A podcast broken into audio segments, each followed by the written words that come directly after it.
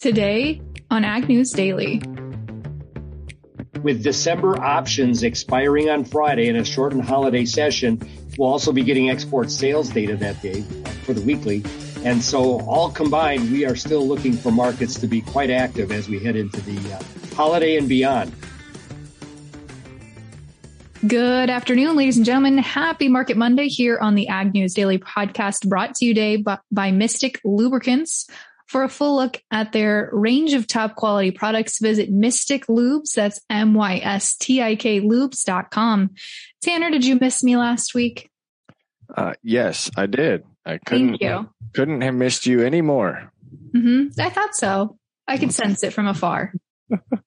Right through the microphone. Yep, exactly. Did you miss me? Of course. You're, uh, this week's Thanksgiving week, so we got to share what we're thankful for. I'm thankful for a good co-host. I am thankful for Cassidy to make us sound good. I mean, and, and for a good co-host. Yeah, that's true. We should be thankful for Cassidy so that she keeps editing the podcasts well for us. Absolutely. No, it is Thanksgiving. It'll be fun to see if our listeners tag us with what they are thankful for. I know there's a lot of people in the news that are thankful and some of those, however, might not be part of the rail union, Delaney. The That's nation's true. largest rail union on Monday today voted down the tentative contract that was brokered by the White House, raising the possibility of that nationwide strike coming in December, like we'd reported. Smart Transportation Division or SMART TD, which represents around 28,000 conductors, rejected the contract in a vote that garnered a record turnout, the most number of voters from that union in history. The contract was nixed by a very slim margin. I don't know if you saw this article or not, Delaney, but what's your guess? How many percentage of those union workers of Smart TD voted no? Oh, geez. It's probably a really, really small margin, like less than a percent. I don't know. Yes, 50.8%. Oof. So less than 1% difference than voting against it. However, the second largest rail union, made up of engineers, voted in favor of the contract today, splitting the top two rail unions, and that represents nearly half of the industry's workers. So right now, judging by the article written here, it looks like we are probably headed towards either a quick new proposal or a potential rail strike coming up because almost 50% of the rail union right now cannot decide in unison because it's going to have to be all or not to go for the proposed plan coming out of the White House, Delaney. Oh, so it's a unanimous vote here to move forward. It's unanimous amongst union divisions. So Yes. all divisions within the union have to accept it. Hmm Okay. That's uh, different than what I was originally thinking for some reason. But Tanner, another issue, transportation issue that of course has been impacting our ability to ship and sell goods has been the low water that we've seen on the Mississippi River. We've seen the latest pinch point for navigation on the Mississippi have now, has now moved upstream toward Memphis, Tennessee to St. Louis as the Army Corps of Engineers has started to reduce the flow from the upstream Missouri River Dam over the weekend. They said lower water flows coming from the Missouri River will lead to longer dredging operations on the Mississippi River right around the St. Louis area to keep navigation channels open. They said barge movements remain slow, but the New Orleans area grain terminals last week reported a 35% increase in barges compared to the week earlier. So we are seeing things starting to pick back up. Tanner, the dredging has been happening at a fairly quick pace. Water has been, like they said, they're being allowed in from other dams, and that has certainly kept grains and other products moving along the Mississippi River. Not out of the woods yet, but certainly sounds like they're making steps in the right direction. Yes, it does. And it sounds like we had grain moving out of the Black Sea Grain Initiative coming out of the Ukrainian ports this weekend. More than a dozen ships hauling agricultural products coming out of the extension of this agreement. So the agreement allows the hauling of much needed grain and other ag items out of Ukraine, according to the United Nations. These ships have been hauling everything from sunflower meal to wheat to corn without any obstacles. For the last three days, UN reported some smooth sailing to uh, leave a pun intended there. Some of the corn crop in Ukraine may remain in the fields over the winter due to fuel shortages. But uh, other than that, Ukraine is forecasted by the USDA to export 15.5 million metric tons of corn and 11 million metric tons of wheat in the 2022-2023 marketing year. If realized, that could be up from the 27 million metric tons of corn and 18.8 million metric tons of wheat it shipped a year earlier. The key there though, I want to hit back on is that you mentioned they were having some fuel shortages and difficulties harvesting. But according to some analysts, Tanner, they're saying Ukraine's corn harvest is only at 50% harvested and is likely going to struggle to make much additional progress as winter sets in. And we see some of those fuel shortages or difficulties in transportation start to really set in. So 50% harvested right now for Ukrainian corn they're not expecting to see major uh, steps forward to get much past that. Yikes! Yeah, that uh, certainly going to have a lot of headwinds that are going to hinder progress. Absolutely, Tanner. But I wanted to uh, take a quick break here from some of the heavier news because this week is Thanksgiving break. We're going to be off on Wednesday, oh, excuse me, Thursday and Friday this week. No podcast Thursday, Friday, but I've got some fun turkey facts for you. Are you ready? Fire away. Okay. Well, estimated monthly turkey consumption. Tanner, I know you've had, we've had David Widmar on the podcast before. I know you've had him on your farm for profit as well. He's over at the Ag Economics Insight and he put some fun statistics together for turkey supplies this year, but it's going to be another year of tight turkey supplies, Tanner. Limited availability and increased prices for your dinner this Thanksgiving season. That's one thing that's coming right up here. Um, but here's some fun facts about turkeys in particular.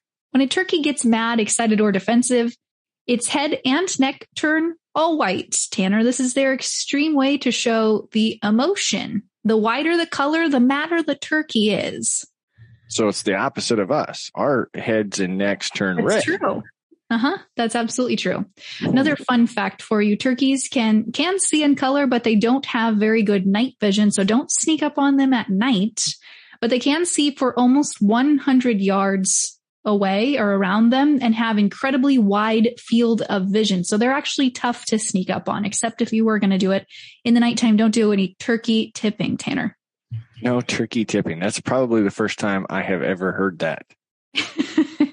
Coined right here on the Ag News Daily podcast. Well, do you have any more or should we take a message from our sponsor today? Let's take a quick message from today's sponsor. Since 1922, Mystik Lubricants has been providing superior performance and protection for farmers who demand the most out of their equipment. Today, Mystik continues to develop products in real world conditions that are specially formulated to meet the unique demands of your specialized machines. They provide advanced protection for engine longevity and are the choice of people who make a living working the land. Learn more about Mystik products at mystiklubes.com. That's M Y S T I K lubes.com. Well, Delaney, we have talked about the carbon pipelines coming through the state of Iowa and most of the Midwest. Summit Carbon Solutions has been one of the company that's hoping to build a pipeline to transport carbon dioxide out of Iowa. They have now entered into two lawsuits with two Iowa counties. They sued Story County in Iowa earlier this week in the U.S. District Court for Southern Districts of Iowa. On Wednesday, Summit filed a similar lawsuit in Shelby County. So this is a lawsuit against ordinances put into place. Two weeks ago, the Board of Supervisors in Shelby County gave a unanimous approval to the ordinance that would force Summit and other pipeline companies to obtain county permits for construction and impose restrictions on any pipeline proximities to homes, schools, and farms. This is out of the normal because not every county has adopted this same process. The ordinance states that its intent is to establish a permitting process that will impose conditions and safeguards when using the land in the county for the purpose of hazardous liquid pipelines.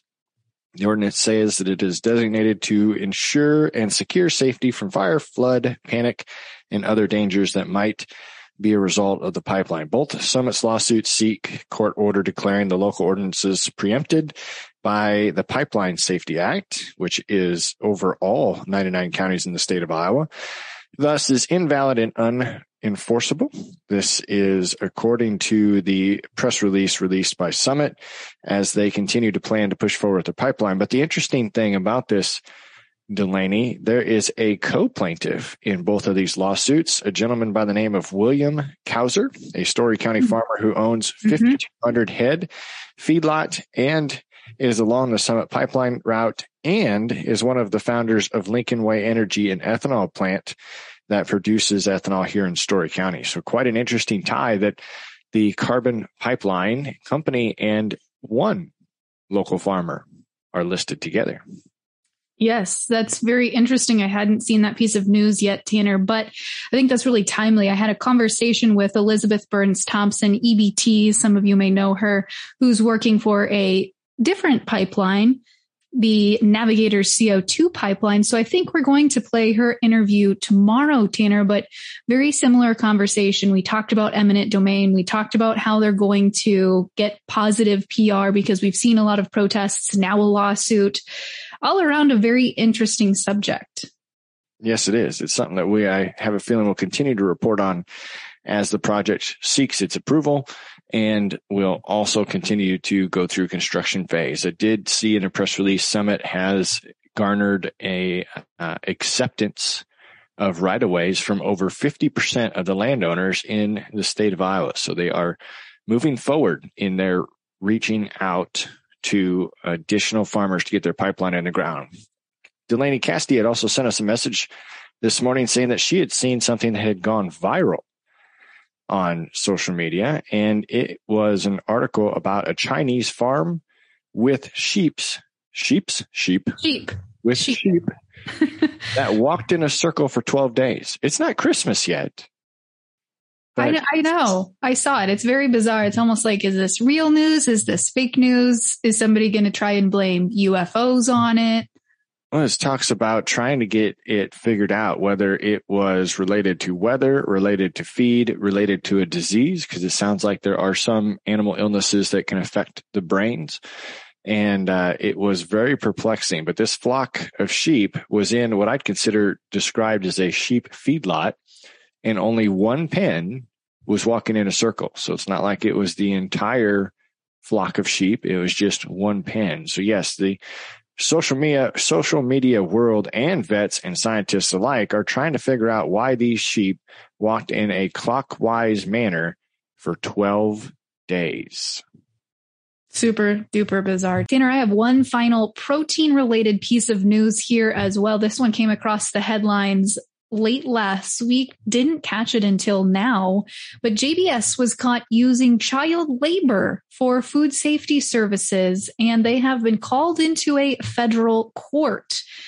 They there apparently were um, a couple of facilities using child contractors for overnight sanitation services, and the jobs were open because federal judge Gerrard signed a temporary restraining order against Packers Sanitation Services, which contracts with JBS to provide children for cleaning and sanitation services. So Packers Sanitation was the third party outlet there that did it for JB, JBS. And they also provide cleaners for Turkey Valley Farms in Marshall, Minnesota, and a few other ag operations. And now they are put on hold until there is further investigation. They said that there were children younger than the age of 16 working long hours and overnight shifts, and also reportedly working on power driven machines or the kill floor, which those are two of the most dangerous places to be in a processing facility, Tanner. Yikes, that could be some serious implications there. Maybe we will have some serious updates coming in the markets, but before we get to those today, let's get one more message from our sponsor. Since 1922, Mystik Lubricants has been providing superior performance and protection for farmers who demand the most out of their equipment. Today, Mystik continues to develop products in real world conditions that are specially formulated to meet the unique demands of your specialized machines. They provide advanced protection for engine longevity and are the choice of people who make a living working the land. Learn more about Mystik products at mystiklubes.com. That's M Y S T I K lubes.com. Well, Tanner, before we turn it over to our conversation today with Dan Basse, let's check out where markets ended for today. And of course, we do have a holiday shortened week this week. Thursday, Tanner, they'll be closed in the overnight, reopen again on Friday, but won't be highly voluminous as most people will probably still be out on Thanksgiving break, including us. But in the meantime, December corn, which heads into expiration this week, closed eight and a quarter cent lower at 659 and a half. January soybeans added eight and a half cents today to close at 1436 and three quarters. And December wheat closed four cents lower today to close at 799. Live cattle certainly got a nice bump today as the December live cattle contract closed 47 and a half cents lower at a buck 53.55. January feeders added a dollar 85 to close at 182.62 and December lead hogs closed 42 cents lower on the board today at 83.80. Tanner, without further ado, let's kick it over to our Market Mon- Monday conversation for today.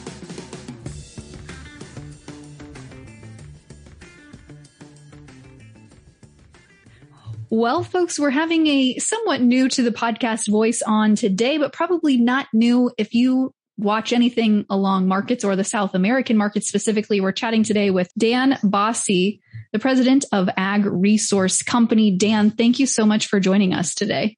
Oh, you're so welcome. It's always fun to be with you and uh, happy Thanksgiving to you and everyone out there. Thank you. You as well. Yes, we're going to have a holiday shortened week this week, Dan. So do you expect to see much excitement in the commodity markets? Well, we are we are already seeing some excitement. You know what's lacking in the markets today is what I call resting orders, either above or below the market. And so, if someone needs to do something, it takes uh, a little bit of volume, and you can have a big vol- a big price reaction. So, with December options expiring on Friday in a shortened holiday session, We'll also be getting export sales data that day uh, for the weekly. And so all combined, we are still looking for markets to be quite active as we head into the uh, holiday and beyond. Um, next week, as we get back to normal again, I think we'll start to see volume picking up in South America. We'll get in the uh, uh viewpoints of many traders. Uh, South American weather is key during the month of December, particularly for northern Brazil. Yeah, we had reported earlier today on, of course, shipments leaving Ukraine, but I want to go back down to uh, the South American area like you're talking about. I did see a headline about the Argentine government changing their soybean currency ratio again. Could you remind our listeners what that means and what type of impact that would have? Yeah, it's the soybean dollar, and we last did this back in September. Back then, uh, the peso dollar relationship uh, was boosted around 12 percent. And so now they're looking at about 10%, but it would give Argentinian farmers additional pesos if they sell their mark, if they sell their cash beans today. Now, if you're in Argentina, you've of course remember that inflation and a depreciating peso is something that's been ongoing there for decades. It's not new to them. And what Argentinian farmers do is they store soybeans until they absolutely positively have to have the cash and then make sales. Well, the government's for need of hard currency is trying to pull that forward so they can get a tax base before the end of the year. So right now we're thinking that the additional 10% kicker, if that's what it ends up being from the Argentinian government, may add another two or three million metric tons of soybean sales from Argentinian farmers during the month of December. Now, Dan, is this to just entice those farmers who are still sitting on old soybean crop? It is only for old soybeans. And again, in Argentina, uh, it's estimated that uh, they store or keep in silo bags down there, which is the predominant way of storing beans.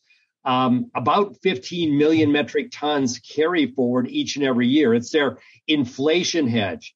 And so what the government's trying to do is prod those beans away from the farmer by giving them a better peso rate. Uh, as we saw back in September, they prodded away about four and a half or five million tons of beans. China was the big buyer, and this unfortunately steals U.S. export demand in that time frame. And the same would be occurring if these beans were sold here for December, January. Now, Dan, how do you anticipate that that will impact new crop soybeans that are being planted currently right now in South America? We've heard a lot of updates about the continued La Nina drought conditions pressing Argentinian soybean production for this year. What are you hearing specifically? Well, so far, the last couple of weekends have provided very solid and good rains. So Brazilian and Argentinian farmers are smiling because of that. Uh, they're planning aggressively at this point. They've been holding back. But as you go from, as you say, La Nina to El Nino, we should see a pickup in rainfall somewhere during the last half of December that carries forward into January. Now, again, Buenos Aires, Cordoba, uh, portions of Entre Rios are in good shape. We're still seeing dryness or drought, if you will, in that big province of Santa Fe, and then moving north to Taquinas. So overall, the area of drought is getting smaller, but it's still an important area that I think the trade will watch as we turn the calendar to December. I want to switch the next part of our conversation to wheat, since we did hit on that headline of more ships leaving Ukraine, or maybe back to corn, because Delaney, you also gave our listeners an update that the corn harvest is slowing in Ukraine. What what type of Ukrainian Russian factors are we seeing that could impact our markets in the next 10 days? Well, my Geneva office tells me that offers coming out of both Ukraine and Russia are declining. Now, by offers, I'm talking about cash grain for export called FOB. They're both declining. And so the Russians over the weekend became more aggressive in offering wheat. Ukrainians followed suit and they became more off, aggressive offering wheat. And they're now doing a little bit the same in corn. The difference between Ukrainian corn and the U.S. Gulf today is about a dollar twenty a bushel. So there's a big advantage to buying Ukrainian corn. That corn that's sitting in the fields is a lot like we U.S. farmers. If we uh, didn't have the bin space or didn't want to grab it today, uh, we would leave it standing. But remember that as fields freeze, you can always grab that corn or go after it as you need it if it's dry enough, you can then send it right to export. And so that's what Ukrainian farmers will be doing. I think you could look for combines to go right to the fields, fill up a wagon, then send it directly to export. They really don't want to go through and put it in storage and then worry about a missile strike or not having the gas to keep it in condition or those kinds of things. So that's their mentality. Uh, overall, the Russians are being very aggressive in selling wheat. Uh, we are hearing sales in the un, un, untraditional locations like Brazil and Mexico. So the Russians by far have a lot of wheat to sell. I expect they're going to stay very aggressive throughout much of the season going forward. And I want to switch tracks here and chat live cattle. We're not quite to the contract high we set earlier this year in February live cattle, but we're nearing that mark. What's it going to take to see us push over that hump? Well, Delaney, if we come back from Thanksgiving and the beef market gets a bid, we'll start to see new highs in live cattle. Of course, that cattle on feed report on Friday indicated the second lowest placement rate on record for the month of uh, October. So an already tight market becomes even tighter. We've been pulling cattle forward for the last three months, and then you've got the cold weather, which is hitting conversion ratios. And so feedlots are no longer seeing those uh, good conversions and closeouts that we've been having.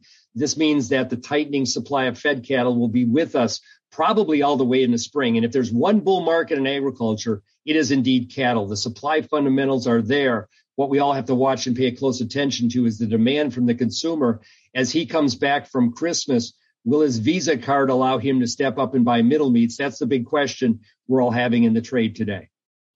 That is a good question to pose but we may have missed another key question. So is there anything else you'd like to share with our listeners before we send you off today?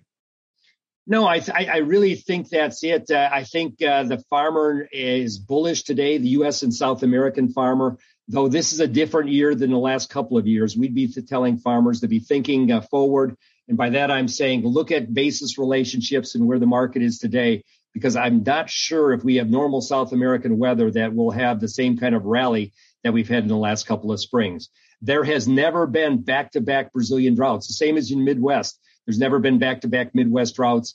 We'll see what happens in Brazil, but I would not want to be betting on a, a Brazilian weather problem, at least at this point.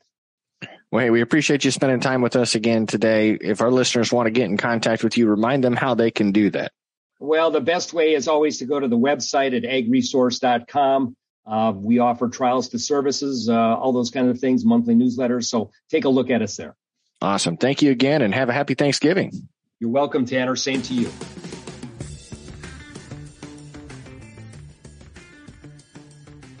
Well, listeners, it's always great to have a conversation with those that understand the markets in depth to hopefully provide value to you. And I also learned something else today, Delaney. You know what that was? What did you learn, Tanner? I didn't know that I got Friday off. So, uh, listeners, I'm sorry if you're looking for us to come back Friday and put an episode on, you will, uh, not find a new show. No, they won't. They will next week though. All right. But for today, that was a good Monday episode. We'll be back again tomorrow morning. Also, you can find us on social media. But what do you say? Should we let the listeners go? Let's let them go.